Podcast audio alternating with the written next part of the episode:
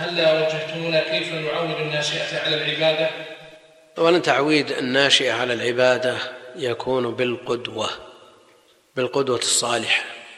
ولذا شرع أو شرعت النوافل في البيت وأفضل صلاة الرجل في بيته إلا المكتوبة. ليقتدى به يقتدي به هؤلاء الناشئة مع أمرهم بها واقتدائهم به في فعلها.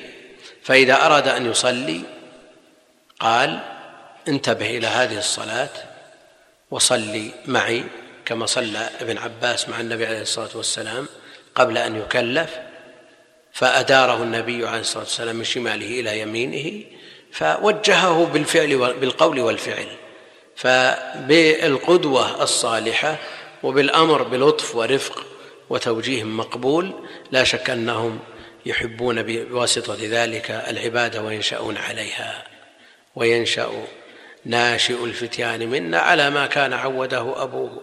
فإن كان أبوه عوده على العبادة عوده على الصلاة عوده على الصيام أعطاه أحيانا بعض الأموال اليسيرة من فئة الريال مثلا وقال إذا رأيت فقير تصدق عليه أو قال آه، أهدي أو أعطي إخوانك من هذه الريالات أو العكس كل هذا مطلوب وهذا في تمرين للناشئة بخلاف ما إذا عودهم على خلاف ذلك.